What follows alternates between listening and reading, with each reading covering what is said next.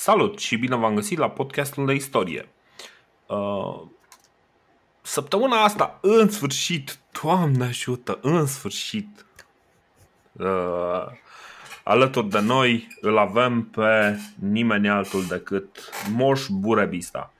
Uh, un uh, moșulică bonom uh, foarte uh, civilizat, uh, foarte știi cum e, ca bătrân, un înțelept, așa, cu barbă, lângă el un alt bătrân, îl cheamă Deceneu și ăsta stă așa și se uită la, se gândește la nemurirea sufletului și această imagine este atât de idiotă încât uh, uh, nu are sens să continui cu ea.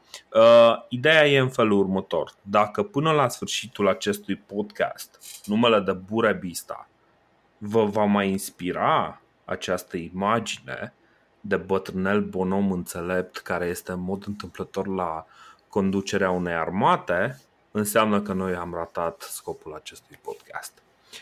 Bun, hai să vedem. În primul rând, am promis uh, de săptămâna trecută că vom vorbi despre eterna dilemă de, de ce sunt dacii, ce sunt geții. Nu?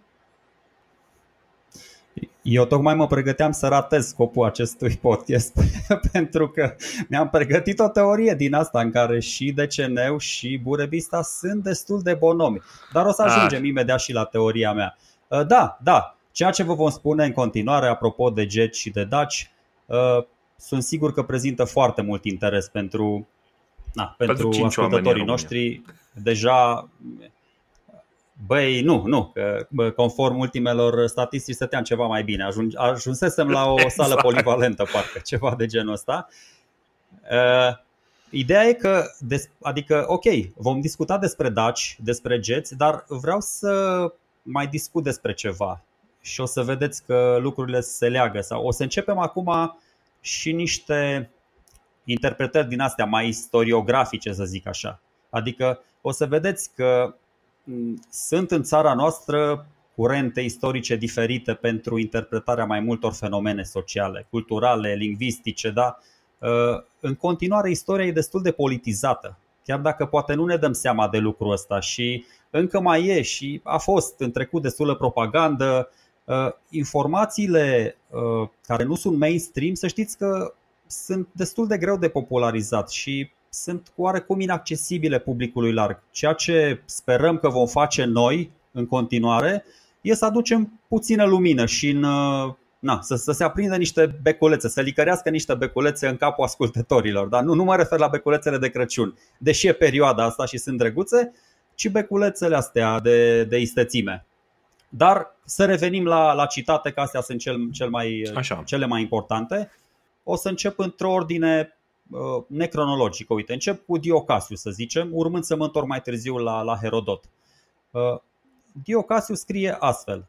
Dacii locuiesc pe ambele maluri ale Istrului, dar cei care sunt dincoace de fluviu, lângă țara tribalilor, țin cu plata birurile de Moesia și se numesc Moesi, afară de cei așezați foarte aproape de tribali. Cei de dincolo poartă numele de daci, fie că sunt geți, fie că sunt traci din neamul dacilor, care locuiau odinioară în Rodopi. Rodopis niște muzi din, uh, din Bulgaria. Tot, uh, tot Diocasius spune în istoria romană, eu îi numesc daci pe oamenii pomeniți mai sus, cum își spun ei înși și cum le zic și romanii, măcar că știu prea bine că unii dintre greci îi numesc geți, fie pe drept, fie pe nedrept. Căci eu îmi dau bine seama că geții locuiesc dincolo de Hemus uh, de-a lungul Istrului. Și o să și comentăm puțin tel ce înțeleg eu din spusele lui Diocasiu și am mai, am mai expus uh, ideea asta și data trecută, triburile astea uh, tracice, dacice, uh, getice, deși nu sunt triburi nomade, da? împart un teritoriu cât de mhm. bine delimitat, uh, dar, dar există, în anumite perioade, există o mișcare de expansiune, de retragere, uh, triburile astea mai vin unul peste altul, se mai combină, nu știu, se mai rup în două, tranzitează, cum ai spus și tu, uh, foarte frumos uh, și logic uh, tura trecută. Trec de la nord de Dunăre, trec de la sud de Dunăre pentru că Dunărea nu este o graniță. Da? Și când vorbeam despre culturile neolitice din da. jurul Dunării, Dunărea e mai degrabă un loc de întâlnire, da? unde au loc schimburile comerciale. Nu e cum e acum între România și Bulgaria, nu reușim să facem un pod ca să, să ne exact, comunicăm exact. cu ea mai bine. Încă două, trei citate și după aia o să încerc să, să spun Așa. care e concluzia mea, dar să știți că sunt mai multe concluzii. Uite, mai e Trogus Pompeius, l-am amintit și pe el tura trecută, care în istoria lui Filip spune că dacii sunt o mlădiță a mhm. geților. E foarte laconic, nu spune mai multe chestii. Uh, prietenul nostru, Strabon, uh, geograful, oferă și puțin context, da, da, da, oferă și puțin context geografic, exact, și zice în cartea a șaptea din geografia sa, capitolul 3, aliniatele 1 și 2.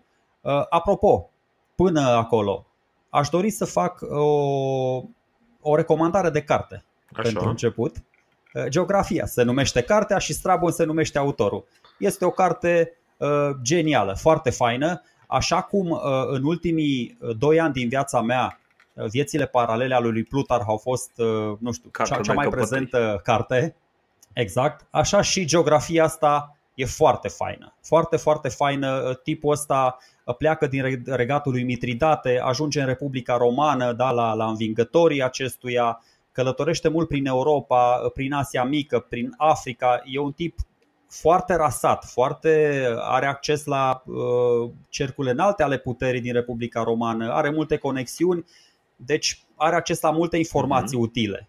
Dar ce e cel mai important și cel mai fain, ce mi-a plăcut foarte mult, e că e un tip uh, foarte rezervat în oferirea informațiilor. Atunci când nu e sigur pe sursele sale, spune tot timpul chestia asta. De multe ori se îndoiește, zice, bă, aceste surse ar putea oferi informații false, da? Dar pe de altă parte asta e, să, să rămâneți cu chestia asta, că geografia lui Strabon e o chiar o carte fabuloasă, da? Găsim istorie, găsim geografie, cum, cum sugerează și numele, Uh, găsim demografie, o să vedeți meteorologie la greu, adică informații foarte interesante legate de climă, de, de hidrologie din anumite zone, agricultură, economie.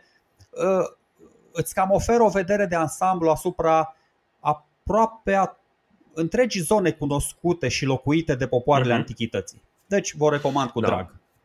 Uh, și, acum, da, și acum să revenim la, la citatul ăsta al, al lui. Partea de mează zi a Germaniei se duce dincolo de Elba și este în stăpânirea suebilor. De suebi o să mai vorbim, am auzit și în contextul campaniei lui Cezar în Galia. în acest uh, și o să reamea, corect, corect. După aia, uh, așa, uh, îndată urmează teritoriul geților, la început îngust de-a lungul Istrului și mărginii la sud de acesta, iar în partea opusă de-a lungul părții muntoase a pădurii hercinice, pentru că pământul geților cuprinde și o parte din munți, după care se lărgește și se întinde spre nord până la Tirageți. Și aici e o chestie tipică lui, lui Strabon, dar nu știu să vă spun care sunt granițele exacte. Deci el ne descrie o chestie aproximativă și la sfârșit spune, da, deci ne-a lămurit mai mult de o grămadă, dar acum na, nu vreau să fiu, să fiu rău cu Bine, el. el ne dă toată Haide informația pe care o știe, practic. Zice, bă, ok. Corect, corect. Exact. Eu am studiat un piculeț aici și în, în antichitate uh, granițele astea ale, adică pădurea hercinică se întindea aproape neîntrerupt de la Rin până la Carpați. Deci, în fine, le-a cam zăpăcit acolo. Iar lângă Tirageți o să vedeți că e foarte, nici legatul lui Burebista, mi se pare puțin exagerat. El e făcut așa foarte echilibrat. Dar în partea Moldovei nu cred că se duce chiar așa de mult în nord-est. Dar ajungem imediat. Haideți să vă mai dau un citat din, din Stravon. Acum, dacă tot am început, măcar să-l facem de rest până la capăt. Uh, grecii au socotit pe geți de neam tracic. Acești geți locuiau și pe un mal și pe cealalt al Istrului, ca și misii, care sunt și ei traci și de fapt sunt aceiași care se numesc acum mezi. Și după aia le numeră mai multe neamuri tracice, migdonienii, bebricienii, medobitienii, bitinienii și tinienii. Deci regele Bitiniei, că vorbisem de Nicomede al patrulea, care ține minte, se tot, se tot răfuia cu Mitridate și care se pare că l-a, l-a cunoscut extrem de intim și pe Cezar, era, era băiat de băiat de-al nostru, adică era de, după la Dunăre, de aici și era, era trac. Era exact. trac de-al nostru, exact, exact. Da. Și Strabon mai spune și despre boi, despre scordiși, despre tauriști, dar uh, în fine, nu, nu, nu mai insist acum foarte mult. Uh, la ce concluzie sau unde vreau eu să ajung e că din toate mărturiile acestor istorici, da, chiar dacă și dacii și geții vorbesc aceeași limbă, e clar că există o diferențiere între ei.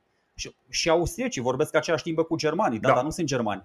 Da. Și, nu știu, și belgenii, o parte din belgeni vorbesc aceeași limbă ca francezii. Și moldovenii, uite, na, nu mai sunt români, deși vorbesc aceeași limbă ca noi. Eu mi-aș dori exact. să fie români, dar și, nu mai sunt. De, de exemplu, e. și francezii nu vorbesc aceeași limbă ca francezii, dar totuși sunt același a, stai, nu așa era.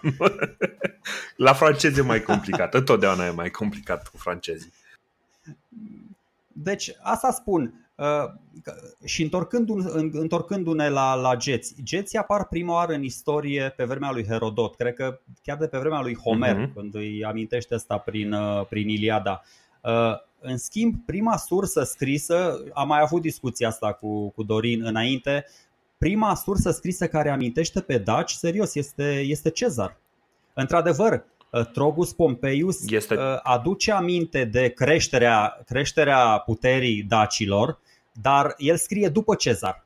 Ah, da, bun. Așa okay. și eu pot să scriu despre tu... a, așa și eu pot să scriu despre despre gal și să-i numesc francezi. Am scris în anul 2000 și m-am referit la francezii, dar na, nu e, mi se pare mai mai mai logic faptul că Cezar amintește de daci doar în secolul I înainte de mhm, Hristos. Uh-huh, uh-huh.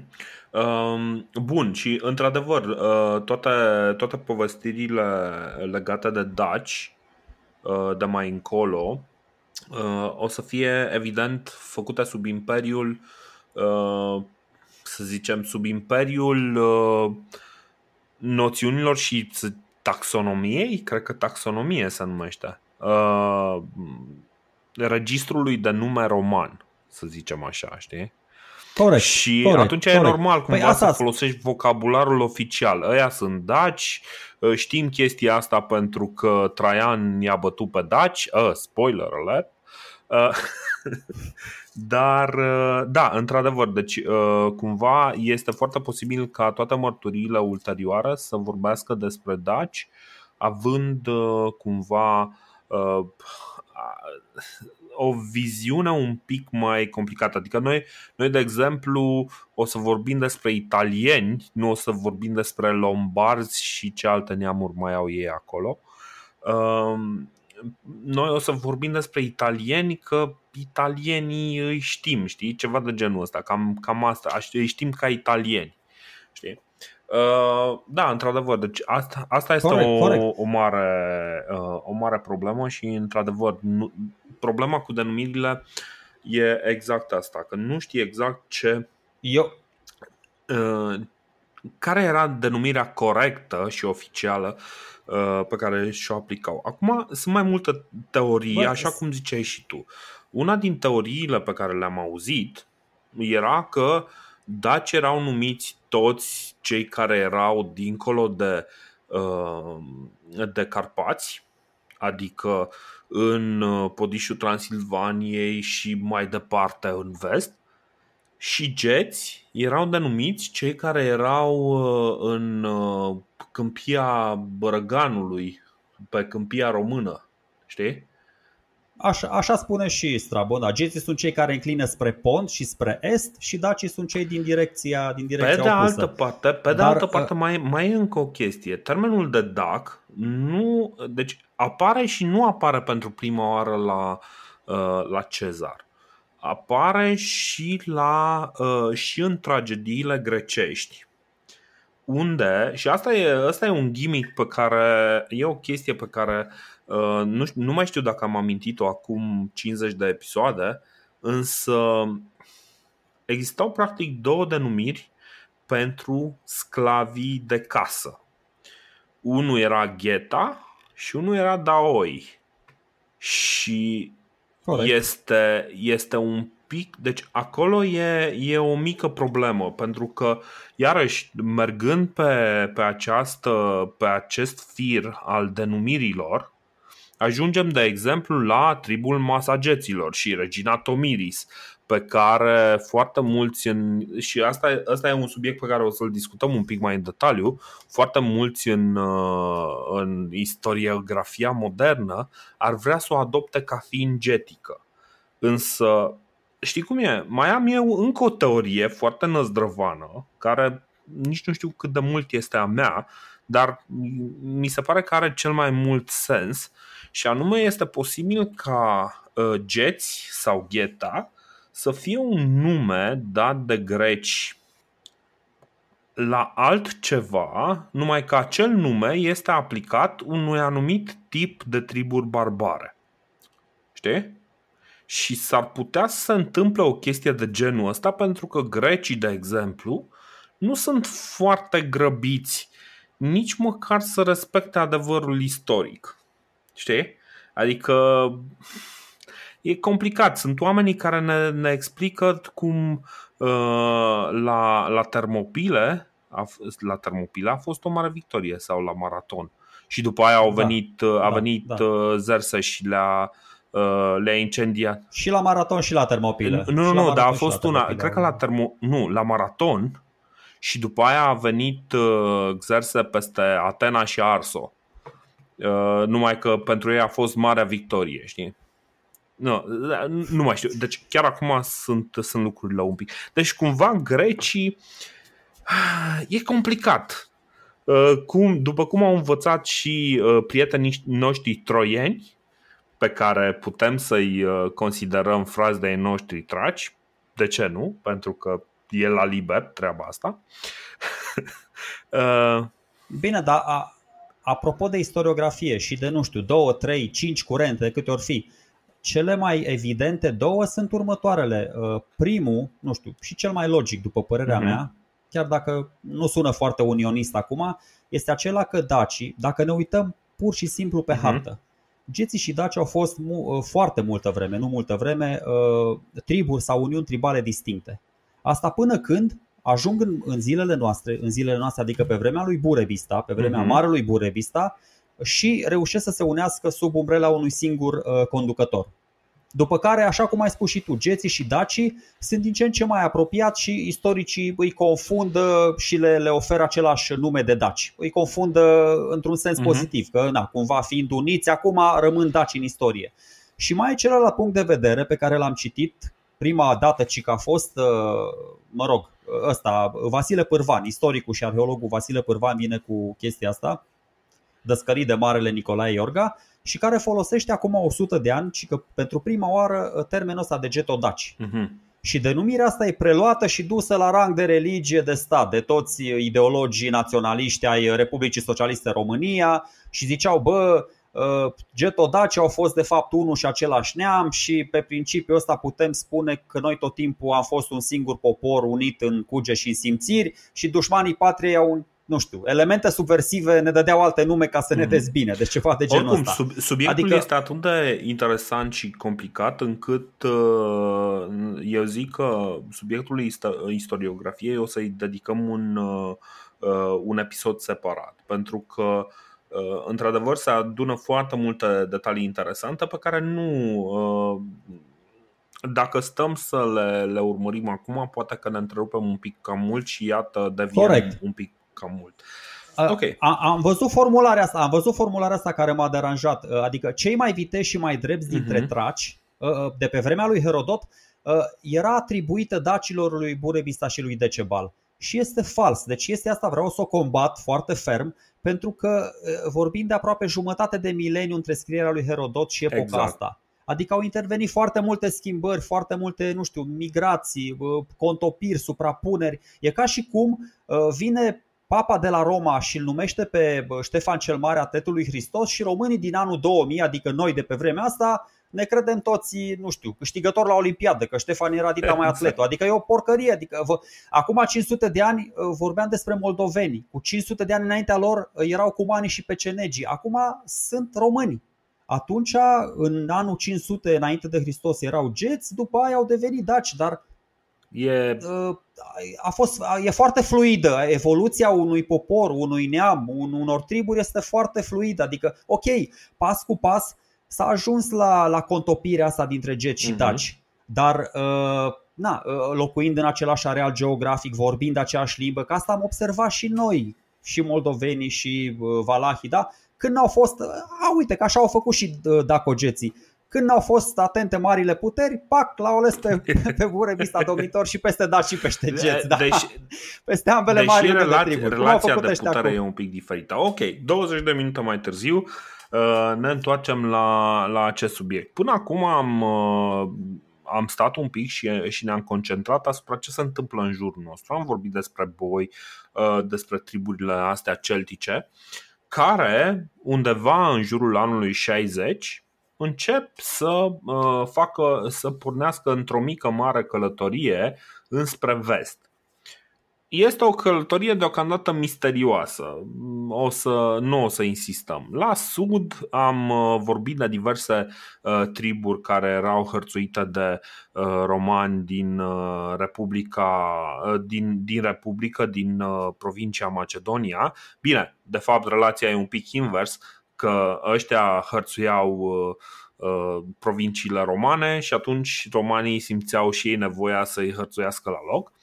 Uh, vorbeam că în, în Est avem șciții, în mod, în mod clar, avem Marea Neagră, avem cetățile de la Marea Neagră și uh, probabil avem ceva relații de prietenie cu uh, niște personaje pe care deja le-am discutat, cu Mitridate, cu, um, uh, cu oamenii care sunt în jurul pontului, da? pentru că, cum spuneai și tu, bitinii sunt, uh, uh, sunt urmași ai tracilor, este foarte posibil ca uh, triburile, uh, triburile din zona asta să nu aibă probleme să discute cu triburile din, uh, de la sud de pont, de exemplu. Da? Deci lucrurile sunt destul de fluide. Ce se întâmplă? Hai să o luăm pe urmele lui Strabon. Nu? Care el spune, da. el spune cel mai simplu, tot așa, cum ai zis și tu, din cartea 7 a 3, 11, zice așa, lăsând la o parte trecutul îndepărtat al geților, și ăsta îl lăsăm, întâmplările din vremea noastră sunt următoarele. Burebista, mă rog, el zice Boerebistas, bărbat jet, luând conducerea neamului său, a ridicat pe oamenii aceștia ticăloșiți de nesfârșitele războaie și a îndreptat prin abstinență și sobrietate și ascultare de porunci, deci de legi, așa încât în câțiva ani a întemeiat o mare stăpânire și a supus geților cea mai mare parte din populațiile vecine – ba ajuns să fie temut și chiar de romani, pentru că trecea Istrul fără frică prădând Tracia până în Macedonia și Iliria, iar pe celți, cei care se amestecaseră cu tracii și cu ilirii, i-a pustit cu totul, iar pe boii de sub conducerea lui uh, Critasiros, precum și pe tauriști, i-a nimicit cu desăvârșire. Pentru a-și convinge poporul, el și-a luat ca ajutor pe deceneu, un bărbat vrăjitor, care umblase multă vreme prin Egipt, învățând acolo unele semne de prorocire, mulțumită cărora susținea că tălmăcește voința zeilor. După câtva timp, fusese însocotit chiar zeu, după cum am mai spus când a fost vorba de Zamolxis. Ca dovadă de cât îl ascultau geții, este și faptul că ei s-au lăsat convinși să stârpească viile și să-și ducă viața fără vin. Cât despre Burebista, acesta a sfârșit prin a fi răsturnat de niște răsculați. Bun, încheiem aici pentru că deja prea multe spoilere. Uh, și este foarte mult. Deci, încă o dată, vorbim despre foarte puțin, dar în același timp foarte mult. Și pentru că uh, noi nu avem, de fapt, foarte multă informație despre lucrurile concrete care se întâmplă aici, va trebui să aducem în sprijinul nostru arheologie, uh, toate semnele posibile pe care le putem găsi prin diversele texte uh, antice, să le punem cap la cap și să încercăm să ne formăm o imagine despre, despre ce se întâmplă. Păi, apropo de semne și de imagini și așa, în primul rând, uh, în traducerea din greacă în engleză, pe care am citit-o eu, nu există denumirea de neam. Eu știu că toți istoricii români traduc un neam, dar Strabon spune trib. Deci Burebista ajunge în fruntea tribului său, nu a neamului mm-hmm. său. Nu știu dacă e foarte important, dar pentru istoriografii uh, recenții, mă rog, și-au făcut așa cumva o profesiune de credință uh-huh. din chestia asta. Mamă, ce neam suntem noi. Dar atunci era clar că erau mai multe, mai multe triburi. Încă o chestie pe care se face uh, mare caz e faptul că Strabon îl, numere, îl numește pe Burebista bărbat jet. Și asta îi face pe unii istorici, apropo de împărțeala asta pe care o făceam noi, să presupună că de fapt uh, nucleul, locul de baștin al regatului și capitala lui Burebista sunt mai apropiate de Marea Neagră, adică undeva pe cursul inferior al Dunării, dar mai aproape de vărsare. Uh-huh. Pentru că dacă ar fi fost uh, undeva în interiorul arcului Carpatin, ar fi fost Burebista un bărbat dac, nu un bărbat jet. Ceva de genul ăsta. Adevărat. Bine, există și posibilitatea ca uh, să ai, nu știu, reședința undeva pe Argeș. La un moment dat uh, o să vedem că este pom- pomenită Argedava sau Sargedava, ceva de genul ăsta. Uh, și uh, o să găsim ceva mai multe referințe la. Uh, adică, ne, încă o dată, nu avem foarte multe informații, dar putem să ne facem o idee și din informațiile arheologice. Da, într-adevăr, este foarte posibil ca proveniența lui Burebista să fie de undeva din zona pe care o asociem de obicei cu geții, adică până la urmă uh, zi, județele de la Teleorman încolo, nu? Cam de pe da, acolo. Da, da, și Ialomița, și Ialomița, Brăila, Brăila și da. Constanța, și da, Tulcea. Exact, exact. Deci cam, cam de prin zona aia să, să fie, de pe undeva. Știi cum e, poate a avut și el uh, propriile lui, uh, propria lui cetate la insula Belina, știi? Nu știi niciodată. Uh, problema este că nu, am, uh, nu avem nicio cale de a identifica exact unde, unde este acest uh, Uh, unde este acest burebista. Dar să știi că este relevant, este relevantă întrebarea asta pentru a, pentru a ne da seama, bă, cum a reușit o societate din asta atât de dezbinată, din 100 de mii de triburi, uh, să nască din sânul ei dita mai uh, conducătorul, așa misterios cum e el, cu puține informații, dita dar care a ajuns să Ok, dit asta spun. Adică putem să adoptăm și teoria aia a migrației de la sud, putem să spunem și că a avut o capitală uh, mobilă, pentru că există și teoria asta în funcție de uh, zonele lui de interes, în funcție de campaniile lui militare ulterioare. Uh, unii istorici presupun că s-ar fi mutat cu tot cu capitală. Inițial a început, cum ai spus și tu, așa în zona câmpiei române, după aia s-a dus uh, spre vest da? și acolo uh-huh. a început un uh, nucleu din ăsta de cetăți foarte puternic în zona munților Râștie, după care s-a dus din nou spre est. Ceea ce, din nou, stai și te gândești, bă, de unde a avut logistica asta atât de puternică? Dar, mai ales, întrebarea este, ok, de ce a plecat prima oară în vest? E bună întrebarea. De ce nu s-a de dus? Ce, de ce nu da, s-a dus peste, are, are legătură. peste cetățile uh, grecești? Vezi? Ăsta este motivul A. pentru care foarte mult. Adică, cum ziceam, există aceste teorii unde se plasează reședința lui uh, Burebista undeva uh, în zona pe care o asociem de obicei cu geții. Dar există și aceste teorii care îl plasează pe, uh, pe Burebista undeva în complexul curent de la Sarmisegetuza, Sagedava, uh, care este pomenită într-o inscripție pe care o să o discutăm în episodul viitor, uh, ar putea să fie uh, acolo, în munții Orăștie, și apropierea de Cogaion, care, deși nu este identificat foarte clar, muntele sfânt al geților, o să, iarăși, un lucru pe care o să-l discutăm un pic mai în detaliu, un pic mai încolo, ne face cumva să credem că um, cetatea lui, uh, lui Burebista ar putea, este posibil să fie în complexul din Munții Orăștie, unde uh, este un deal numit Cetățuia, am înțeles eu bine.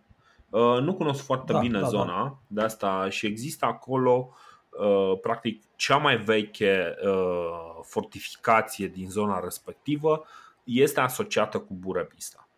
Uh, teoria mea personală este că e foarte posibil ca. Uh, adică nu știm, nu știm 100% sigur de ce Burebista. Uh, de, de unde anume este Burebista, dar ce știm este că pe măsură ce și-a consolidat puterea, s-a stabilit undeva în munții Orăștie. Care sunt motivele? Nu știm, dar Asta este teoria mea, asta este înțelegerea mea, știi? Până, până să ajungem la, la Munții Orăștie, uh, hai să mai introducem în, uh, în ecuație încă un, uh, încă un istoric. Uh, Așa. Pentru că uh, vorbim de începuturile domniei, de anul 82, mm-hmm. sau mă rog, majoritatea istorice s-au înțeles la anul ăsta, și aici e destul de simplu pentru că avem un singur text. Un singur text istoric și anume cel al lui Iordanes, care, mă rog, deși e un tip foarte dubios, așa, care confundă geții cu goții și acolo deja s-a terminat. O să discutăm în detaliu. Da, o să discutăm despre el, uh, dar până una alta nu e contrazis de alt document, așa că deocamdată o să luăm de bun această dată, da, cu rezervele de rigoare. Și uite, uh, Iordanes uh, spune așa în cărticica lui, care are o denumire mai, mai lunguiață, o să ajungem și la ea, de hing regnante gotis buruista, adică pe când domnea peste goți Burebista, a venit în Gotiam, adică în Goția, Dicineus, Deceneu, în timpul în care puterea la romani o avea Sila. Da? Burebista, luându-l pe lângă el pe Deceneu, i-a dat puterea aproape regală. L-a făcut vicerege. Și după sfatul acestuia, goții au devastat pământurile germanilor pe care le stăpânesc în prezent francii. Deci ați înțeles, da, goții lui Burebista s-au dus să le devasteze pământurile germanilor care aparțineau francilor la sfatul blajin al spiritualului Deceneu. A făcut aici un talmeș Da, exact. Deci aici le-a amestecat. Dar uh, problema cu Iordanes o să, o să explicăm un pic mai, mai în detaliu. Uh, din citatul ăsta, cel mai important mi se pare cumva mi se pare importantă confirmarea lui Deceneu ca personaj istoric Deceneu, care este un personaj istoric suficient de important încât și Strabon să-l, să-l pomenească și practic avem, nu știu, o uh, duopolie, să zicem, nu știu, o, okay, un diumvirat, știi? Uh, sunt uh, doi oameni puternici, acest Burebista și acest Deceneu.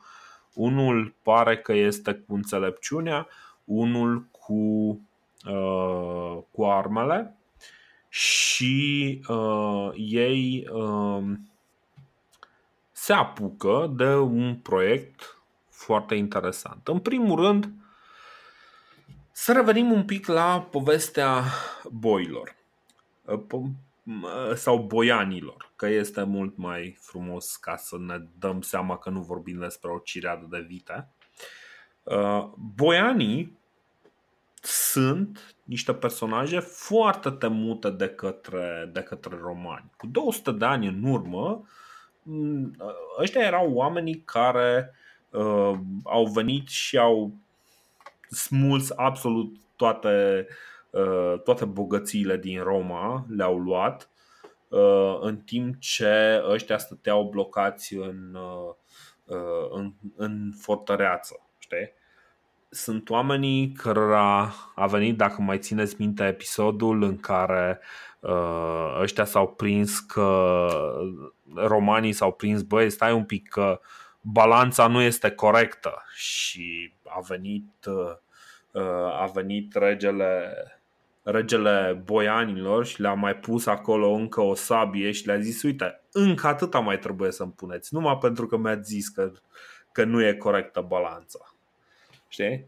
Este genul, uh, e genul ăla de popor. Este un popor care le-a dat așa niște coșmaruri mari uh, romanilor, încât uh, au păstrat în permanență un fond pentru a un fond care trebuia disponibilizat doar în momentul în care trebuie să bată cu cei pe care îi numeau ei gali, care erau exact acești boi boiani. Nu? Greșesc? Nu, încerc să-mi dau seama, să văd puțin cum ne, cum ne sincronizăm, cum ajungem A, așa într-un collision course, boi cu, cu Daci. Exact. Acești uh, boiani, până la urmă, după ce, după ce au avut aceste isprăvi, după ce s-au dus să se bată la sud de Dunăre cu, uh, cu tracii, aparent uh, distrugându-i forța lui, lui Dromihete, cel care îl umilia pe Lizimah în, într-un episod fascinant povestit de istorici. Este cel care a ajuns să, să prăduiască Delphi și este exact acel popor. Da? Deci trebuie să înțelegem, ăștia sunt un fel de sperietoare a romanilor, adică sunt sperietoarea uh, uh, țărilor, popoarelor civilizate de la, de la Mediterană. Și nu, da. după cum am povestit, nu sunt niște oameni foarte firavi. Adică nu sunt niște oameni pe care chiar așa să-i, să-i uh, dezrădăcineze prima pală de vânt. Sunt niște oameni care, la rândul lor, sunt capabili de niște, niște crime îngrozitoare. Dar acest trib, la un moment dat, o ramură a acestui trib se stabilește undeva, cel mai probabil, în câmpia Panoniei.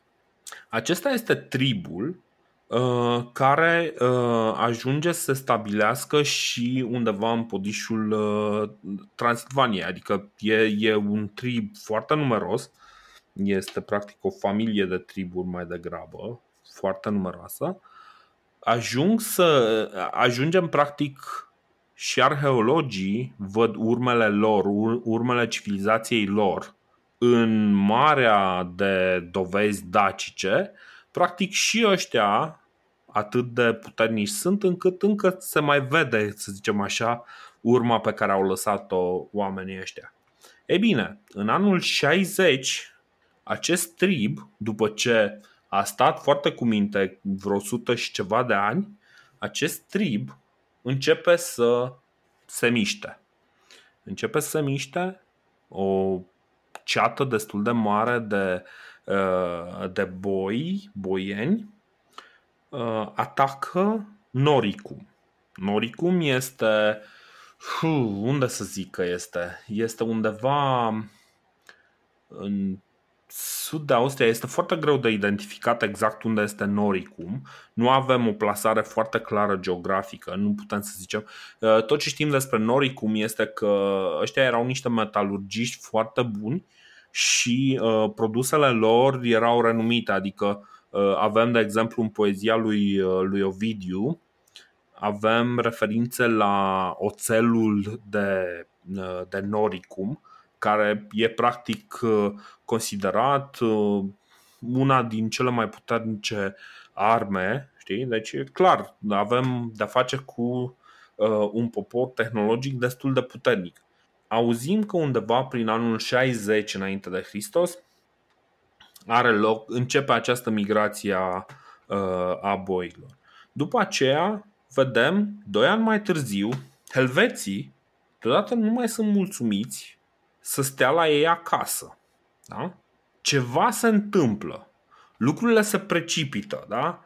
Și helveții sunt atât de speriați încât în momentul în care Cezar, care tocmai primise uh, conducerea uh, provinciilor uh, Galia, mă rog, Cisalpină, cea uh, Galia romană pe atunci, și Iliria, Cezar construiește un zid, le blochează accesul, le blochează drumul și ăștia aleg să meargă prin niște drumuri foarte dificile prin Alpi, numai ca să fugă de acasă.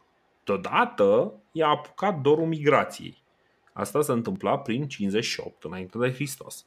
Da? Dar să știi că lucrurile astea se întâmplă frecvent, adică, mm. într-adevăr, știu ce vrei să spui acum. Știu. Se întâmplă frecvent, dar cumva lucrurile se întâmplă. Și eu, practic, ce o să fac acum este un pic de recapitulare a, ce, a lucrurilor prin care am mai trecut. Da? Uh, da, da, da, nu, eu, eu încerc să spun Hel... că... Stai, stai, stai un pic, stai un pic. O să vezi unde, unde, unde bat. Știm că helveții până la urmă ajung în Galia, uh, alături de ei un detașament destul de serios, undeva la 40-50 de mii de uh, boiani care, uh, care luptă contra lui, uh, lui Cezar în bătălia de la Bibracte, uh, după care are loc practic în înfruntarea finală de la Alesia sunt uh, stârpite practic ultimele rămășițe ale triburilor boilor, boianilor. Da? Asta se întâmplă. Un alt lucru pe care vreau să-l mai amintesc este ce spune Cezar despre suebi. Cezar zice despre suebi, care sunt un trib germanic, despre, pe care l-ați auzit pomenit uh, acum câteva minute când Sergiu povestea ce zice Strabon. Zice așa că suebii aveau ca o chestiune de glorie ca în jurul lor vreme de două sau trei zile de mers călare să nu aibă pe absolut nimeni și au pustit în jurul lor toată, toată populația respectivă. Da? Mai mult, deci cumva trebuie să înțelegem că asta este mentalitatea triburilor din, din acea perioadă. Știi? Cam asta este păi, lumea, da. lumea antică. Așa arată lumea antică, știi? Da, nimeni, nimeni nu se îndoiește de, de violența acelei perioade. Uh, Așa. Ce vreau eu să spun e că boii, boianii, cum vrei să le spui tu, deja erau pe o pantă extrem de descendentă. În anul 60, 59, 58, ei deja erau un trib asociat cumva și inferior helveților.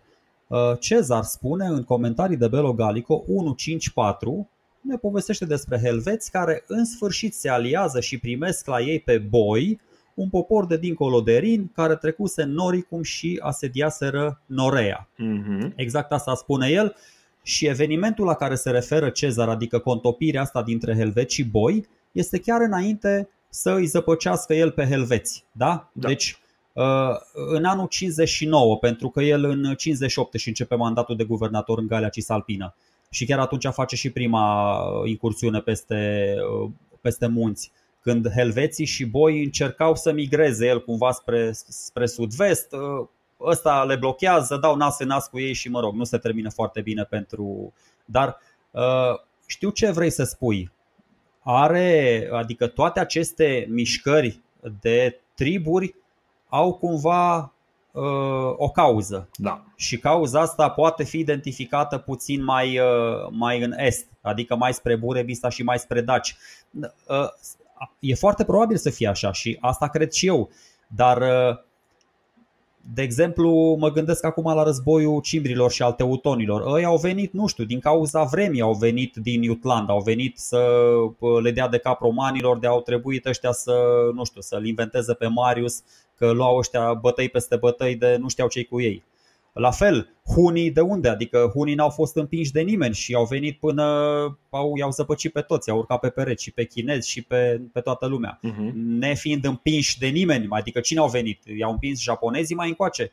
De aia spun. Uh, dar, într-adevăr, uh, având cumva informații din astea extrem de uh, lacunare, Așa și teoria asta, nu știu dacă am mai vorbit uh, despre ea, dar cred că am mai vorbit. De ce și-a ales, cred că chiar tu ai spus-o, de ce și-a ales provinciile astea Cezar, da? Așa. Adică a avut legătură clar cu triburile celtice și germanice, dar și că ar fi avut legătură și cu triburile dacice, pentru că, așa cum spuneai și tu, o eventuală alianță între uh, dacii lui Burebista și germanii lui uh, Ariovistus ar fi fost de-a dreptul fatală pentru, da. pentru Roma. Okay. Adică, ok, poate, poate fi un pic forțată teoria asta, dar na, dacă ai zis tu să le amintim pe toate, să le amintim pe exact, toate. Exact, exact. Uh, stai, în primul rând să-mi cer eu scuză pentru că m-am luat așa cu entuziasmul și am făcut o greșeală în sensul că ăia care au prodat uh, uh, Roma sunt senoni, nu sunt, uh, nu sunt boi. Sen, uh, boii erau doar aliați cu ei atunci. Uh, dar asta este, uh, asta e greșeala mea. Asta este. A fost, bă, da, a fost frumos. A fost discursul excelent. uh, doar că este greșit, da? Deci uh, îmi cer scuze pentru, pentru greșeala asta.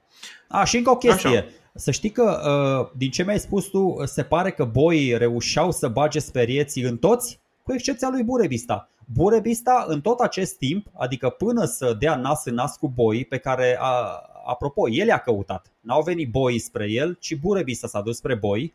Uh, Până, până acum, uh, între anul 82 și anul 60, Burebista a fost ocupat cu cel mai important și cel mai misterios și cel mai fascinant lucru din antichitate, după părerea mea.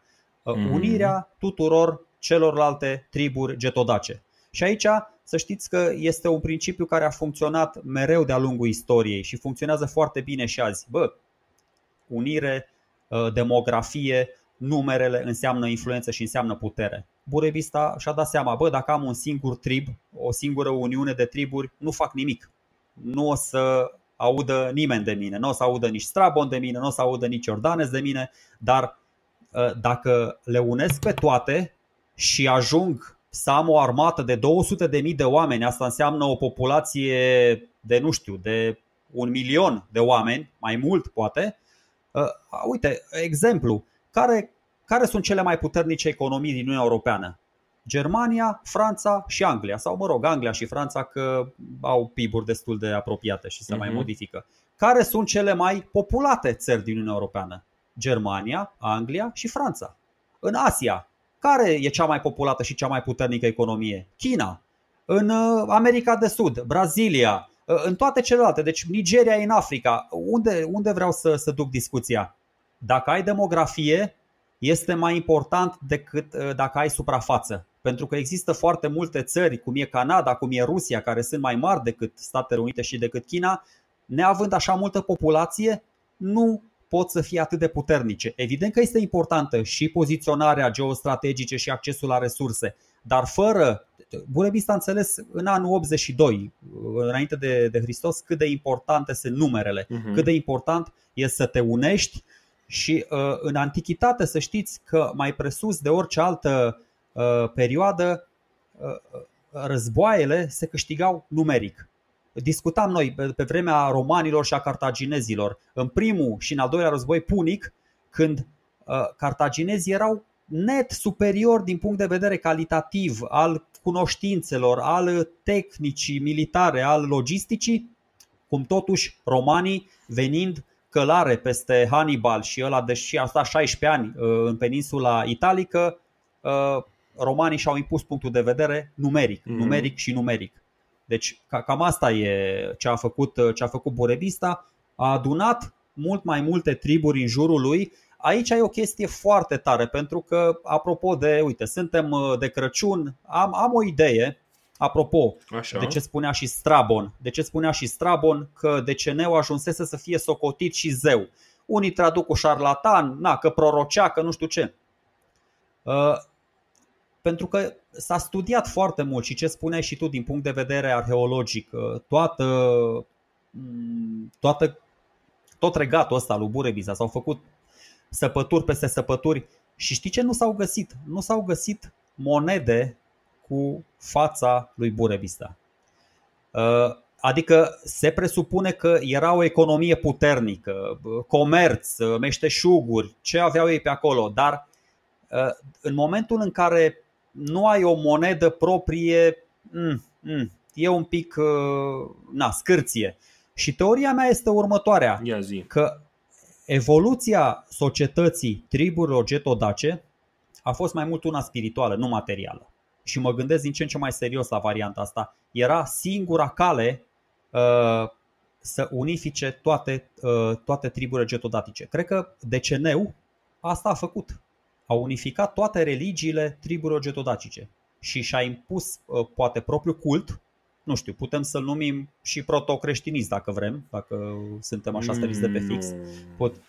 Păi nu, glumesc acum, nu, dar da. uh, putem să zicem că a fost deceneu un profet al lui Zamolxis, acum foarte serios, chiar nu glumesc, așa cum Isus Hristos, uh, aș putea să merg cu paralela asta chiar până la Mohamed și Allah, care a făcut din niște neamuri de beduini, i-a ridicat între bizantini și perși a făcut-o dita mai, dita mai, dita mai imperiu. Exact asta uh-huh. a mhm. făcut și DCN. Știu că sună poate, dar vă spun nu e. Deci ce a făcut Burebista și cu DCN-ul Uh, de, să, să-i unească pe ăștia. Da, spune, spune. De, de fapt, tu vrei să zici că adevăratul conducător este DCN-ul. Da. Fără, fără DCN-ul, nu. Adevăratul uh, conducător este Burebista. Dar Burebista l-a folosit. S-au folosit un, unii de ceilalți. Burebista fără DCN nu ar fi reușit să-i motiveze atât de, de mult, să controleze atât de bine celelalte triburi. Uh, folosind religia, a controlat foarte bine celelalte triburi. Să nu uităm ce zicea Nenea Marx acum. Nu este religia opiu pentru popor? Mm, da. Adică nu poți decât să... Bine, pe vremea lui Marx ă, ăia mai aveau voie să se și drogheze. Acum de când a apărut USR-ul na, la, la brutărie cu noi, fără opiu, fără religie, fără popoare, nu mai avem voie cu, cu nimic. Da. Deci, ceea ce vreau eu să spun e că nu ai cum și romanii, gândiți-vă că și romanii erau un popor foarte, uh, noi, noi îl numim superstițios acum, era un popor foarte credincios. Uh, o religie are două componente foarte importante, credința, dar asta e destul de greu cuantificabilă și slujirea. Păi romanii chiar slujeau. Romanii când le spunea Pontifex Maximus, bă, azi nu mergem la război că sunt bad omens, păi atunci nu mergem la război. Dacă mâine adică trebuie să sacrificăm 10... Semnerele da. pentru cei care nu știu engleză. Dacă mâine trebuie să sacrificăm 10 tăurași, păi sacrificăm 10 tăurași și dacă unul începe să se ridice și să zboare aiurea prin, uh, pe via sacra, nu ne ducem iar la război și tot felul de chestii din astea. Romanii erau un popor foarte credincios, de aia au devenit și foarte puternici, pentru că uh, cu cât poporul devine uh, mai puternic, cu cât îl controlezi mai mult, cu cât devine mai supus. Mm, nu știu dacă este neapărat o vor, e vorbă de supunere, dar uh, gândește că divinitatea și uh, religia este un uh, mod de a pune împreună oameni care poate au scopuri divergente. Știi? Da, uh, da. Este un fundament moral pentru Uh, pentru niște relații care altfel ar fi niște relații agresive, dubioase, dureroase, știi? Păi uite asta că uh, eu am mai discutat și am mai vorbit noi asta. Bă, e mai important, e mai relevantă pentru noi o istorie a personalităților sau una despre comunități? Adică, ok, probabil că ne ajută să înțelegem mai bine ce s-a întâmplat în istorie din cele mai vechi timpuri până în zilele noastre dacă studiem o istorie a comunităților, dar este clar mai atrăgătoare și, după opinia mea, puțin pe nedrept, una a personalităților. Burebista e o personalitate, Cezar a fost o personalitate, adică poate o personalitate să înalțe o comunitate cum a făcut Burebista și cum a făcut DCN-ul doar din, din ambiție și, și din voință și din resurse proprii? A, uite, mi-ar plăcea să, să fim în stare să, să dăm răspunsuri la întrebările astea, adică dar aplicate, așa documentate, nu știu, cu studiu de caz, cu uh, arheologie, nu cu două, trei citate câte avem noi aici ale, ale unor istorici pierduți în spațiu, cu, cărora de multe ori trebuie să le răstăl. Exact. Și o inscripție. Și mai avem o inscripție. Da, cum, uh, cum spuneam, o mare parte din, uh, din problema pe care o avem este că ceea ce vedem este doar o umbră peste, peste istorie. Nu știm exact ce zice, ce vorbește DCN-ul.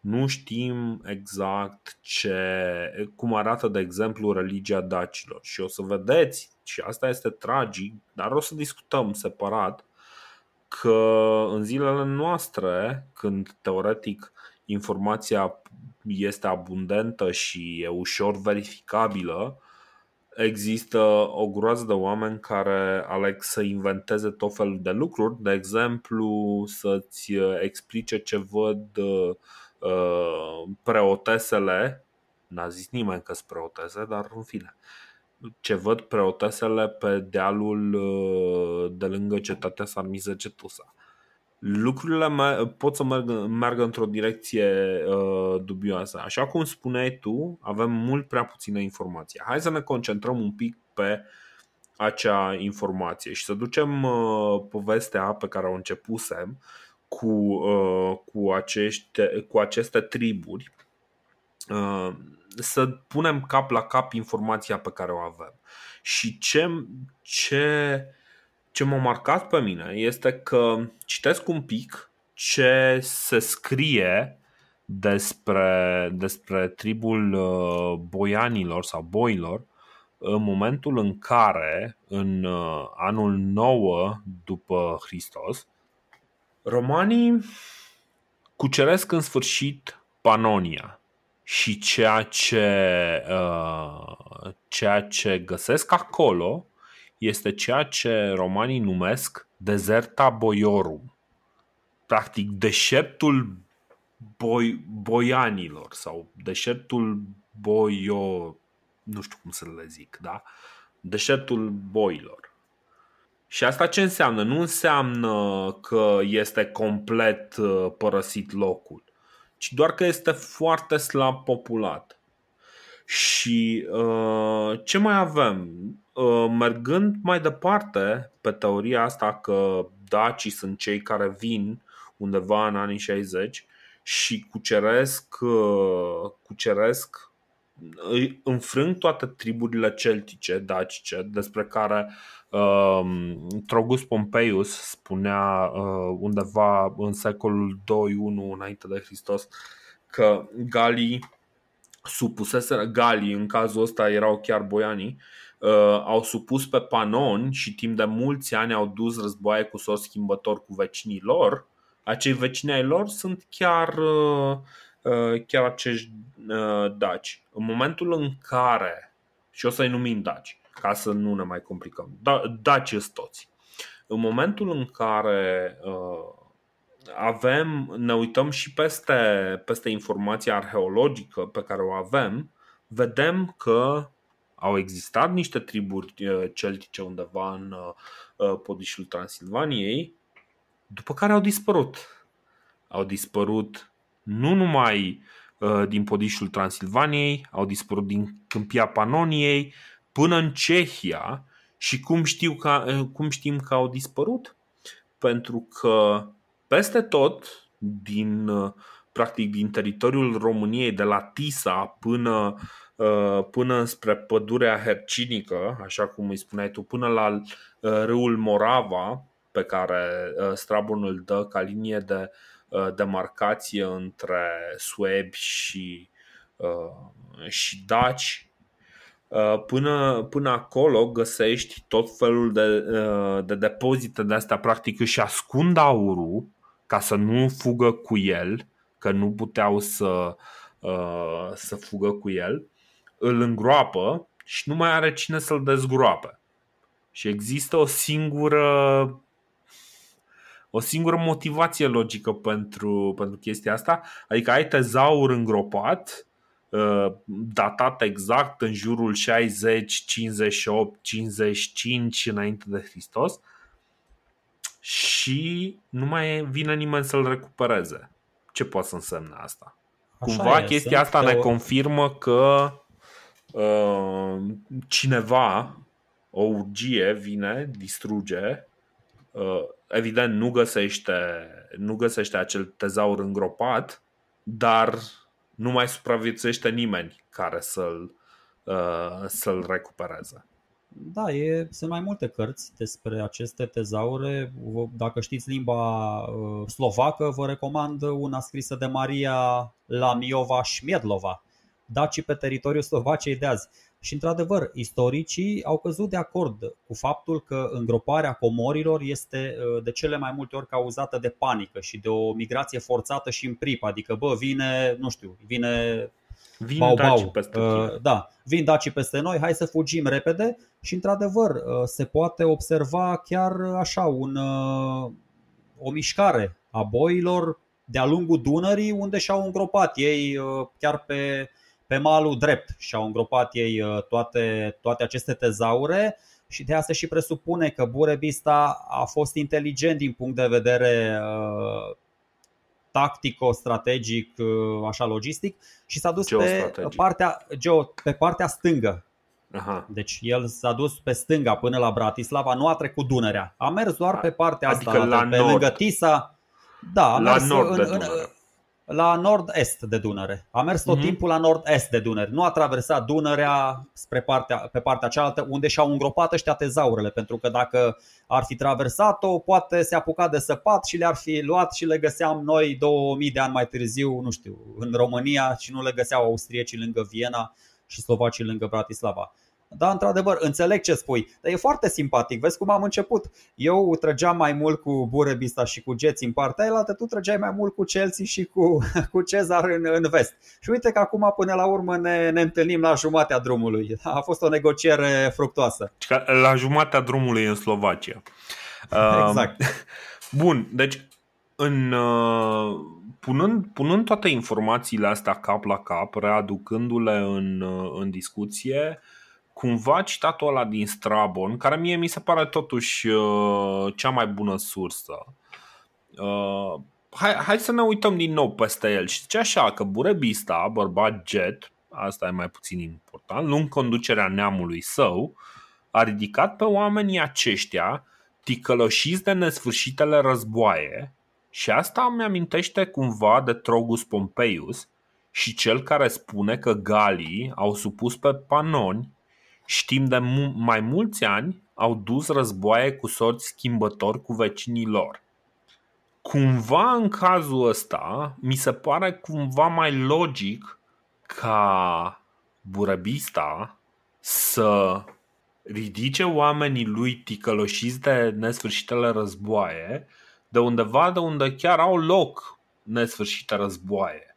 Și nu știu, poate că o zonă foarte bună este în momentul în care ai niște, niște dușmani uh, cu care te tot bați. Trogus Pompeiu zice că ar putea să fie Chelsea. Burebista, cumva, ne zice că ea ar putea fi Chelsea pentru că peste, peste ei merge prima oară. Adică adresează problema numărul 1. Aia este problema numărul 1 a lui să uh... se bată cu Chelsea, să meargă în est, în vest, să meargă mm. înspre Slovacia, încolo. Aia este problema... prima lui problemă.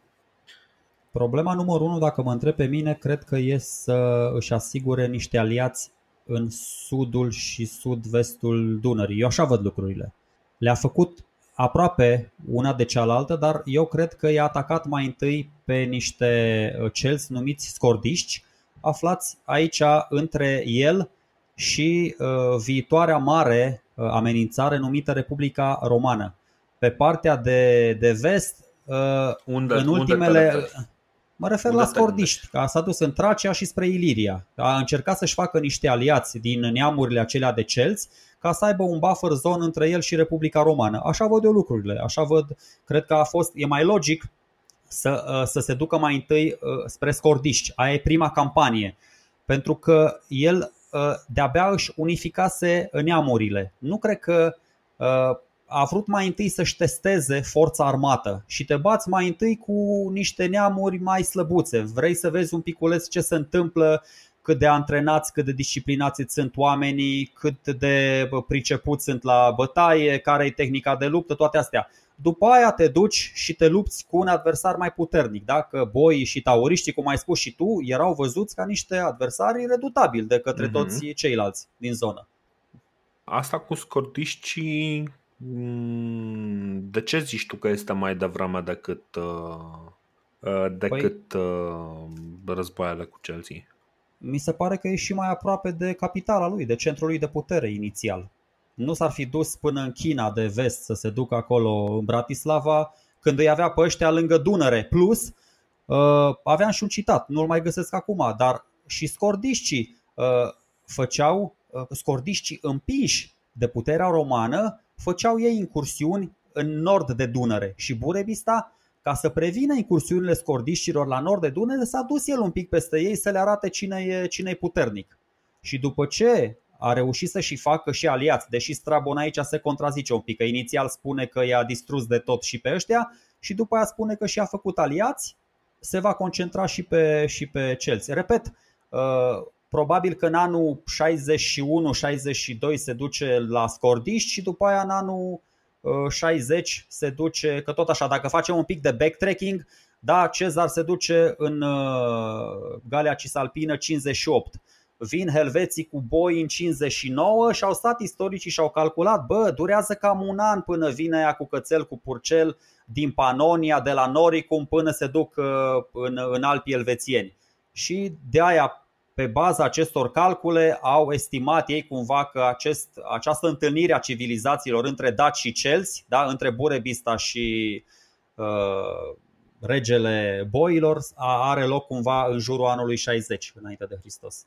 Mm, ok, ok, dar uh, asta iarăși cumva îl, îl plasează, uh, deci ce spui tu, și dacă s-ar întâmpla treaba asta, îl plasează tot undeva în uh, în vestul României. Pentru că scordiștii până la urmă unde stau? Stau în sud-vest. Nu, chiar cam în... în sud-vest, da, deci undeva în, pe lângă Belgrad. Munții Scordus, Munții Scordus, nu. Nu, aia e o chestie, nu știu de unde. Am citit și o chestie aia că i-ar fi împins până la Singin Dunum, adică până la Belgrad. Munții Scordus, tot uh, Strabon spune că ei stăteau pe lângă Munții Scordus. Munții Scordus sunt uh, între Kosovo și Macedonia. Oh. Macedonia okay. de Nord, ca să nu se supere grecii, că acum se numește Macedonia de Nord. Dar asta spun, sunt un pic mai în sud. Dar ăștia împinși în nord de, de romani veneau cumva na, și se intersectau cu, cu. Să nu uităm, hei, să nu uităm faptul că regatul lui Burebista era de ambele părți ale, ale Dunării. Adică nu era doar la nord. Uh-huh. Geții, geții erau și la sud și la nord și atunci s-ar fi putut ca ei să se conflictueze unii cu ceilalți în sudul Dunării. Na, nu știu chestiile astea. Asta e viziunea mea, așa văd eu lucrurile acum. Na. So, de Bine, na, deci nu... eu am motive foarte bune să nu cred că uh, Burăbistaș își începe uh, cuceririle Adică nu își începe, practic, tribul lui Burebistan nu este undeva foarte aproape de cetățile grecești. Uh, dar. Uh, păi nu, eu, eu zic de vest, eu zic de sud-vest, da. adică e sud-vest. Uh, scordicii sunt în sud-vest, nu sunt în sud-est. Da, da. Da, deci aici, ia, iată, pentru că noi nu avem foarte multe informații, începem și noi să, să încercăm să vedem, să intuim cam unde ar putea să fie uh, unde ar putea să se întâmple lucrurile astea. Uh, citesc alte teorii care zic că scordiștii sunt uh, undeva lăsați după ce, uh, după ce sunt, sunt practic alungate triburile celtice din câmpia Panoniei. Știi? Și cumva și asta pare o, o variantă corectă, în sensul în care, uh, până la urmă, tu nu vrei să elimini, dacă ai o zonă de asta tampon, tu nu vrei să o elimini uh, cu, cu un, uh, o zonă tampon cu un inamic mai puternic. Nu vrei să o elimini foarte repede. Nu, dar vrei, vrei să o lași transform. acolo până în momentul în care ți-ai asigurat lucrurile. Păi da, dar nu, nu a eliminat-o și a făcut aliați pe cei din zona tampon. Mm-hmm. Ok. Așa zic eu. Da, iată, aici sunt, sunt niște lucruri uh, uh, unde nu suntem uh, 100% de acord, dar, dar așa, sunt, așa sunt frumoase lucrurile. Așa sunt frumoase lucrurile. Până la urmă învățăm unul, unul de la celălalt. Deci, hai să ne uităm uh, din nou uh, din nou peste ce zice Strabo. Așa. Deci spune că a ridicat pe oamenii aceștia ticăloșiți de nesfârșitele războaie și a îndreptat prin abstinență, sobrietate și ascultare de, de legi sau de porunci.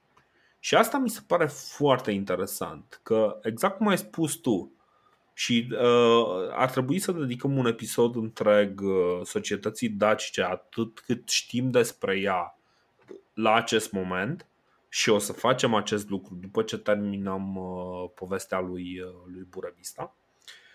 Și ar trebui acolo să, să discutăm un pic mai mult despre ce, ce înseamnă toate aceste lucruri, iarăși fascinant. Uh, așa încât în câțiva ani a întemeiat o mare uh, împărăție sau stăpânire și a supus geților cea mai mare parte din populațiile vecine. Ba a ajuns să fie temut și chiar de romani, pentru că trecea Istrul fără frică, prădând Tracia până în Macedonia și Iliria, iar pe celți, cei care se amestecaseră cu tracii și cu ilirii, i-a pustit cu totul, iar pe boii de sub conducerea lui Cristasiros, precum și tauriștii, i-a nimicit cu desăvârșire. Acum să ajungem la cea, chestia care am început eu. Nu prea văd în Burebista un bătrânel uh, bonom care se uită cu înțelepciune, stă lângă deceneu și zice Băi, îți mai amintești când eram tânăr și ne gândeam la Dacia noastră? Iată, știi cum e, arcu și săgeata lată. Ce bărbat eram odată. Nu, nu. Deci pe mine mă deranjează chestia asta. Ar trebui Foarte să ne, ne uităm la imaginea asta cu groază, cu frică. Ar trebui. Burebista nu este pe muzică de Ileana Sărăroiu, este pe muzică de Rammstein. Este dur, este ceva, e negru, e, e umbră, e frică. Nu ai, uh, uh, nu ai acolo nimic care să-ți spună că este un bătrânel bonom care stă, stă cu înțelepciune și hmm, din înțelepciunea mea am mai adăugat încă un teritoriu. Tot din mm. înțelepciunea mea, iată încă un teritoriu. Nu. Înțelepciunea și violența, să știi că nu se exclud absolut deloc, dar putem avea o, o discuție foarte Putem rațională să avem o despre, discuție des... foarte rațională despre asta, dar asta zic. Deci pe mine mă deranjează imaginea asta. Nu, de, despre, despre ce uh, discuția rațională se referă despre caracterul războaielor din perioada asta. Uh-huh. Ce caracter crezi tu că au avut războaiele lui Burebista? De cucerire, religioase, uh, de apărare, de eliberare sau de jaf? Hai, hai, eu cred că, hai să zic, eu cred că mare parte zic. au avut de jaf. Da, spune. Au fost câteva de jaf, dar ia uite ce zice aici, încă o dată. Iar pe celți, cei care se amestecaseră cu tracii și cu ilirii, i-a pustit cu totul, iar pe boi de sub, de sub conducerea lui Critasiros, precum și pe tauriști, i-a nimicit cu desăvârșire. Așa. Ăsta deci nu e un a... om care merge cu crucea în față. A, nu e un om care zice, hai să vă vorbesc despre domnul meu Zamolxis. Ăsta e un om care merge și distruge, este, îți bagă frica în oase. A, deci este, a ajuns este aproape coș... la nivelul lui Cezar, nu? A, tu încerci să-l compari pe da. cu Cezar. Asta cam faci, da, nu? Cam Corect. da. Păi deci și Cezar este, nu este de, un om pe deci, care îl prea slăvim? Nu.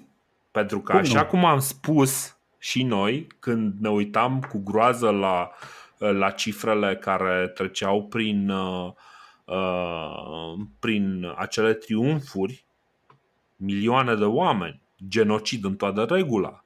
Și gândește, Burebista este unul din oamenii de care se teme Cezar. După ce am povestit prin câte a trecut, ce a făcut, Cezar strânge legiuni să meargă să se bată cu Burebista.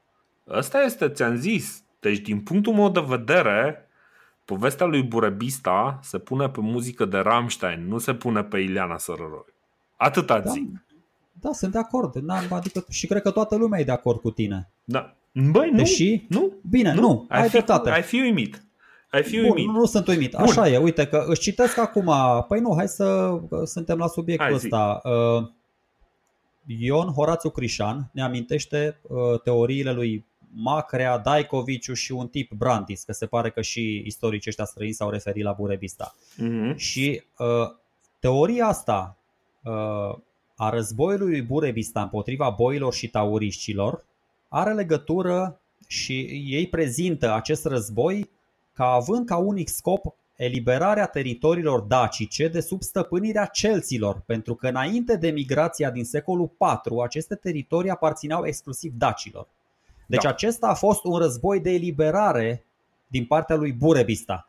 Doar celelalte oare, oare războaie chiar... Așa. Păi, doar celelalte războaie ales împotriva scordiștilor și o să vorbim după aia, campania împotriva cetăților grecești, aici, într-adevăr, nu mai putem să, să vorbim de războiul ăsta de eliberare. Dar, bă, eu până la un anumit punct pot să fiu de acord cu chestia asta. Adică, uh, pot, pot și eu să fiu de acord. Zi. a vrut să le ofere zi, zi, uh, neamurilor sale puțin extra teren de joacă, cum ai spus și tu, încă un buffer zone, să împingă uh, pe celți un pic mai încolo și să le ofere puțină libertate triburilor pe care le păstorește. Tu n-ai face la fel? Dacă ai avea niște oameni în subordine, n-ai vrea să fie fericiți și să aibă dita mai islazul pe care să se joace? Păi nu, știi ce aș face în locul lui? Aș fugi până unde nu mai poate să ajungă om. M-aș duce în Islanda, numai să nu ajungă la mine toți nebunii ăștia cu arme. Aia aș face. Uh, crede-mă, nu, nu știu ce aș face. Nu, păi nu, nu, din punctul de vedere al lui Burebista. Din punctul de face... vedere al lui Burebista, ce cred eu este că, într-adevăr, uh, felul în care. Deci, până la urmă, și, și asta o vedem și în istoria romană. Lucrurile care sunt puse cap la cap și uh, care îi fac pe romani să fie o forță de temut sunt dușmanii externi. În momentul în care dușmanii externi sunt un pericol real, îi vedem pe romani că lucrează împreună. Da, mai sunt, mai e câte unul divergent, dar în general lucrează împreună pentru a se lupta uh, contra acelei, uh, uh, acelei amenințări. Așa avem un, a, așa avem un Marius, așa în cele din urmă avem un Sula, mai mult sau mai puțin, pentru că el a și trebuit să bată cu ai lui, dar ideea este că prezența unei, unei amenințări exterioare îl, îi face pe oameni să se unească. Burebista cred că, într-adevăr, reușește să strângă din nou acele triburi și uh, da, asta e foarte important, exact cum ai spus tu. Da, nu este neam, nu este neam așa cum îl înțelegem noi acum. Vorbim de triburi care stăpânesc undeva la uh, câteva zeci de kilometri uh, distanță, dar cam atât care comunică cu triburile învecinate, care au o anumită identitate, care poate identitatea aia seamănă cu a vecinilor, dar sunt triburi individuale. Burebista strânge aceste triburi care probabil încă au identitate dacă reușește să le pună împreună și cu forța armată pe care o strânge din aceste triburi să meargă peste, peste celți. Amenințarea celtică, ă, practic, probabil putem să vedem și o, o relație de asta, că celții cumva ajung să aibă stăpânire prea mare, ăștia sunt îngrijorați, băi, ce facem noi? O să rămânem acum toți, o să trebuiască să dăm tribut sau să trăim sub celți? Nu ne convine. Și atunci se, se răscoală, putem să o vedem ca o răscoală, putem să o vedem în foarte multe feluri. Dar no. ce, ce este? Bă, mie îmi place, mie îmi place discuția asta la nebunie, îți spun. Uh, eu îl văd pe Burebista tipul care își impune punctul de vedere tu, tu mi prezinți pe boi în secolul 1 înainte de Hristos ca un trip de care se temea toată lumea. Nu se mai temea nimeni de boi, îți spun eu, nici Burebista. Sau dacă se temeau ceilalți, cred că Burebista era singurul care nu se temea. Burebista s-a dus spre ei ca să-i zăpăcească, ca să-i anihileze, cum ai spus și tu. Dar încă, uite, revenind la povestea bătrânerului Bonom, uh, Uniunea triburilor getodacice, bănuiala mea, e că s-a realizat uh-huh. pe cale mai mult pașnică decât războinică. Adică exact ce am spus, uh, diplomație, uh, carismă personală, Poate niște, poate niște negocieri purtate fără translator, pentru că geții și dacii vorbeau aceeași limbă, religia comună insuflată de, uh, de deceneu, da? adică un lider spiritual comun, și o clasă, încă o clasă sacerdotală, pentru că Deceneu, nu știu, mai spune Strabon ceva și despre preoții lui Deceneu și după mhm. aceea de urmașii lui Deceneu, o clasă sacerdotală care avea aceleași interese, adică să, să convingă comunitatea triburilor, uniunilor de triburi uh, dacice, să le mhm. spunem doar dacice de acum, să se supună și să uh, slujească într-un mod cât mai productiv.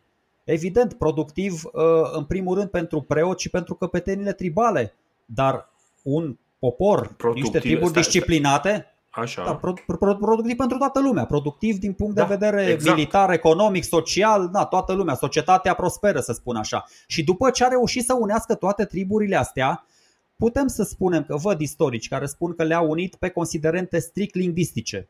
Ok, să zicem că pot să fiu de acord și cu chestia asta, deci după ce le-ai impus astea, ce ai zis tu, disciplină, ascultare, sobrietate, înțelepciune și ascultare de porunți, de, de, de porunci, de-abia după aia uh, Burebista s-a simțit suficient de zdravăn încât să, să înceapă să iasă din, mas, din matca asta uh, etnic-lingvistică și să se extindă regatul, da? mai în sud-vest, mai în nord-vest, să se ducă spre greci, spre uh, romani, în stânga și în dreapta. Ce, ce Dar până foarte... atunci mie mi se pare că a fost foarte pașnic.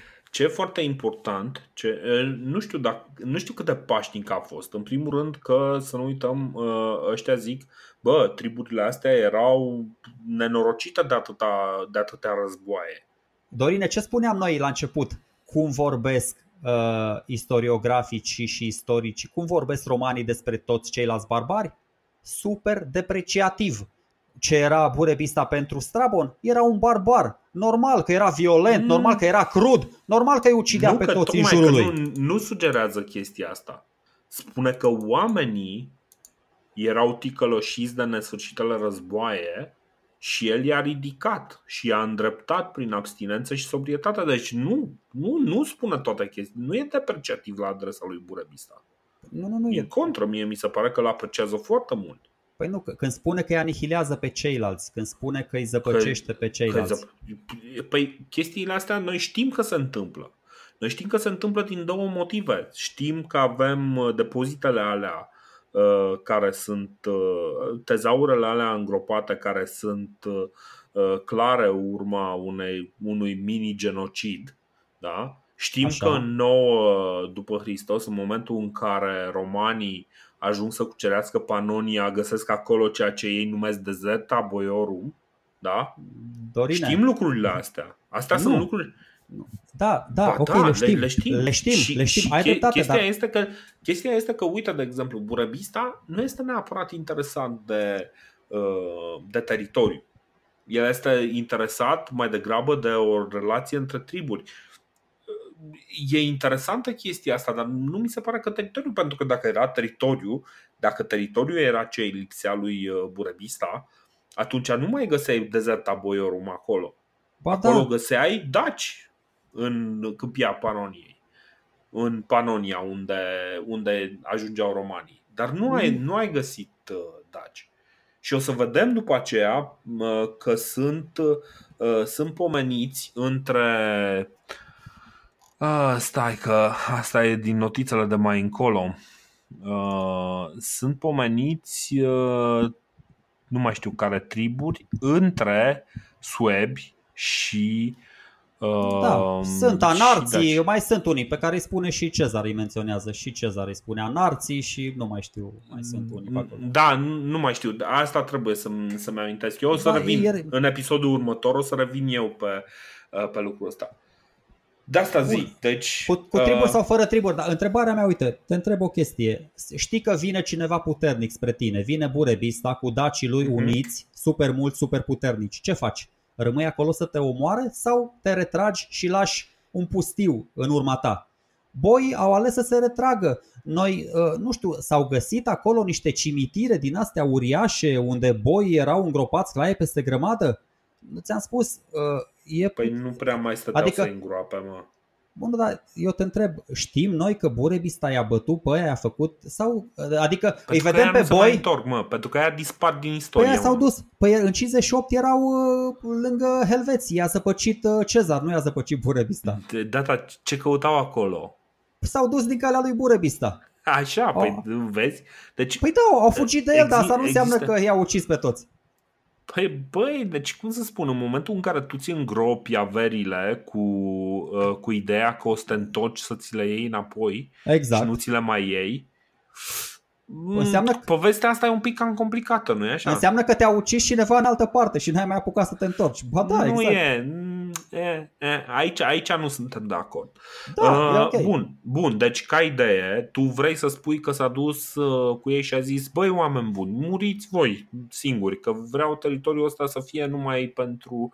Uh, eu nu vă ating, uh, mi se pare naiv, dar nu, ca idee okay, îți spun... e varianta ta, știi cum e, tu preferi imaginea cu Ileana Sărăroiu, eu nu, nu, nu, e, nu e deloc o, o imagine cu, cu Ileana Sărăroiu, este exact imaginea uh, lui Cezar care trece Rinul și suebii nu vor să se bată cu ei și se retrag și se duc, în, se duc mult mai la vest. Și atunci Cezar ce face? Lasă, e gol tot în jurul Rinului și se retrage. Nu s-a bătut cu ăia, dar i-a îndepărtat de acolo. Bine, suebii oricum făcuseră ei uh, gol în jurul lor și nu uita că mai aveai niște triburi cu care rămăsese în contact Cezar și care erau dincolo de, de Rin.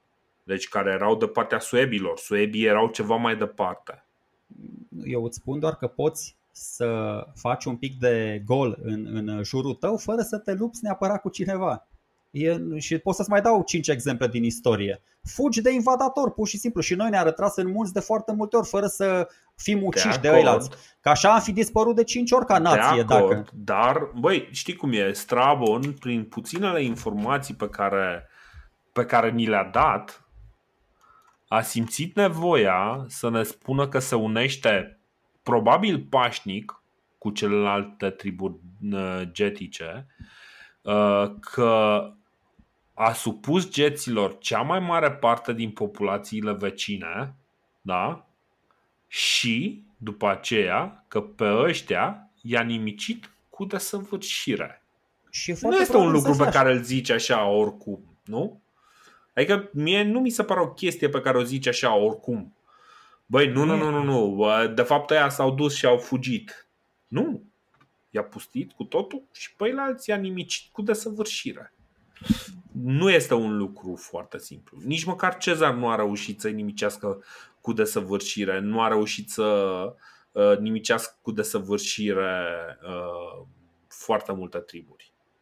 De asta zic, lucrurile sunt un pic mai complicate. Trebuie să acceptăm și mie mi se pare o imagine excelentă.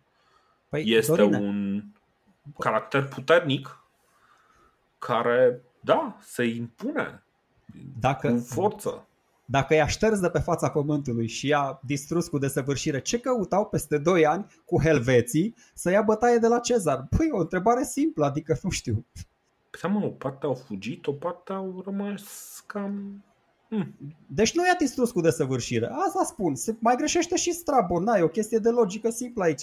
Dar eu nu spun, tu, tu ai dreptate, adică în principiu ai dreptate 80%, dar se poate să se fi întâmplat și așa cum spun eu. Nu, nu toate retragerile din care invadatorilor se soldează sau presupun o confruntare armată. Atâta tot. Na, nu Băi, vreau să spun mai mult. Absolut. Nu, nu spune nimeni chestia asta. Băi, deci, încă o dată, mie mi se pare că uh, Uh, nu trebuie să ne uităm în extreme.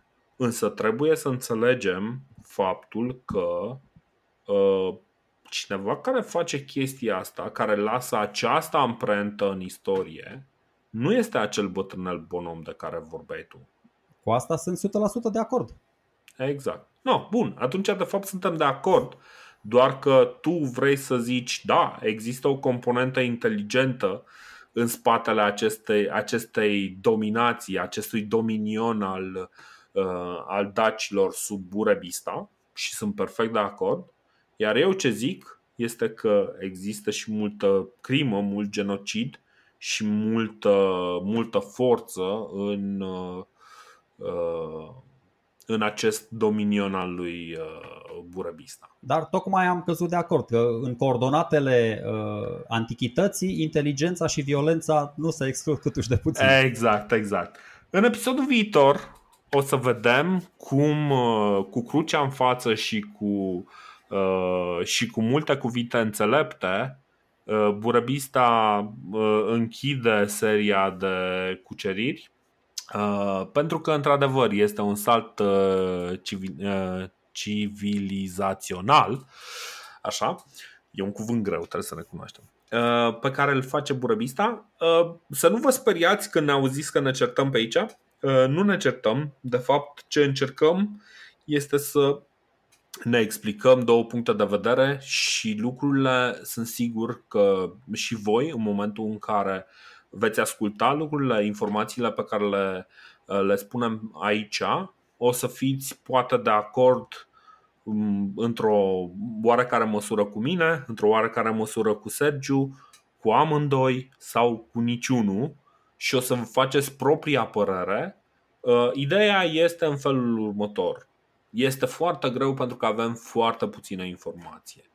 Uh, cu cât descoperim mai multă informație, cu atât parcă începem să ne facem o imagine un pic mai clară, dar nu cu mult.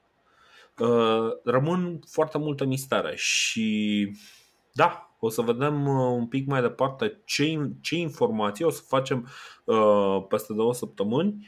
O să facem și o, uh, o mică recapitulare a informațiilor exacte pe care le cunoaștem despre Burebista, dincolo de interpretările noastre, pentru că, să nu uităm, exact asta ne dorim, să punem interpretările noastre, dar la sfârșit să rămâneți cu, bă, uite, astea sunt informațiile. Și să vă faceți voi propria părere și propria imagine despre ce a însemnat uh, Burebista și Dacia.